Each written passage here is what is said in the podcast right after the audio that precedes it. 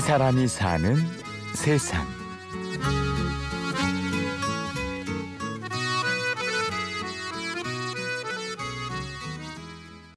그 가습기 살균제 한 통, 한 통 반 썼거든요.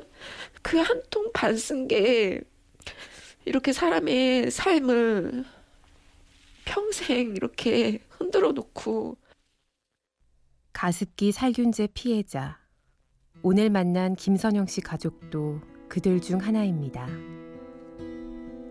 피해자들이 가해 기업들을 쉽게 용서하지 못한다고 말하는 것 중에 한 가지가 이런 거예요. 그 사람들은 별 생각 없이 사과하고 끝낼 수 있지만 저희는 건강도 잃었고 앞으로 어떤 그 희망을 갖기가 쉽지가 않고 아이를 위해 깨끗한 가습기를 쓰고 싶다는 생각뿐이었습니다. 아이가 그때 한 네 다섯 살 때여가지고 막 어린이집에서 콧물 감기 얼마하고 막 이러니까 아이가 이렇게 뭐 그러니까 호흡기 쪽 안 좋을 때는 가습기로 습도 조절을 해줘라 집에서 음, 엄마 입장에서는 그거를 안 쓰면 왠지 신경을 안 쓰는 엄마 같고 정말 큰 마음을 먹고 좀 좋다고 생각되는 가습기를 샀어요. 그러면서 같이 가습기 살균제를 넣어서 쓰기 시작한 거예요.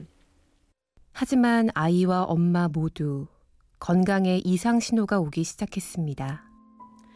아이가 입원도 좀 자주 하고 얘가 너무 호기가 안 좋은가 보다 그 생각만 했지 뭐 연결 짓진 못했어요. 다른 엄마들도 다 그랬듯이 그래서 저도 그냥 그러고 있다가 2010년도 10월 달에 제가 급성 천식을 진단을 받았는데 그때 제가 증상이 기침이 되게 많이 났고 숨을 못 쉬겠다 생각이 들 정도로 쉬지 않고 계속 나왔어요. 제가 숨을 크게 들이내셨는데 평소 그런 소리가 아니고 굉장히 이상한 쇳소리라고 표현을 하는데 그런 소리가 그녀도 우리와 같이 가정 안에서의 행복을 꿈꾸는 평범한 여자였습니다. 저는 음, 지금 이제 서른아홉이고 가정이라는 것 안에서 저도 좀 행복을 기대도 하고 그러는 게 좀 있긴 했었는데 전 남편하고 관계가 그렇게 좋지를 않았어요. 그래서 이렇게 아이를 혼자 키우고 있긴 하지만 그때 뭐 경제적으로도 그렇고 음주적인 일으키는 그런 문제들 감당이 좀 안 됐었고 근데 이제 아이도 그렇게 이제 폭력 이런 것 때문에 놀래기도 하고 이래서 가정의 불안은 아이의 우울증을 가져옵니다. 그때 그녀의 몸도 건강하지 못했습니다. 아르바이트라든지 이런 걸 하는 기간이 아팠던 시기랑 겹쳤어요. 아, 내가 무리해서 그런가 보다. 이게 몸이 좀 지치고 힘드는 게. 근데 그렇게 하면서 급성천식 뭐 이런 식으로 오니까 이게 제 스스로도 못 가노는데 어디 가서 뭔 일을 하겠어요. 그러다 중간에 한번 제가 아르바이트를 해보려고 시도를 해본 적이 있는데 병원 가는 날이 더 많은 거예요. 결국 김선영 씨는 경제적인 부담으로 기초생활수급자를 신청하러 가게 됩니다.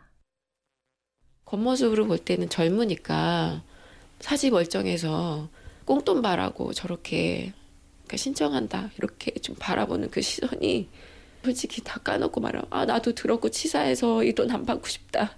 근데 제 처지가 일도 못하고 아이는 또 병원을 또 자주 가고 입원도 하고 그 부담감이 너무 크니까 내가 어떤 사람으로 비치더라도 내가 지원받을 수 있는 게 있다면 좀 받았으면 좋겠다. 그래서 정말 자존심 다 내려놓고 다 쫓아다녔어요. 그때도 조금 느낀 게 없는 사람들한테는 그 벽도 참 높구나. 어렵게 이어진 회견에서 옥시 측은 정부로부터 1, 2등급 판정을 받은 피해자들을 우선 보상하고 지난 2013년 조성한 50억 원의 기금 외에 추가로 50억 원을 더해 나머지 등급 피해자 구제를 위해 사용하겠다고 밝혔습니다. 하지만 자체적으론 피해 상황을 파악하지도 않았고 구체적인 보상 계획도 없었습니다. 그녀는 같은 아픔을 가진 사람들에게 희망의 전화를 돌려봅니다. 야, 우린 진짜 고문 같은 삶을 살아내야 되는데 감당이 안 된다. 3, 4등급은 경증인 줄만 알고 이렇게 여러 사례 피해자가 있다는 걸 잘 모르고 알려지질 않아서 희망이 너무 없었어요. 그래서 지푸라기라도 잡는 심정으로 피해자들한테 폐 이외의 질환이 있지 않냐. 그러면 그 질환에 대해서 우리가 보완해 달라고 좀 얘기를 해보자.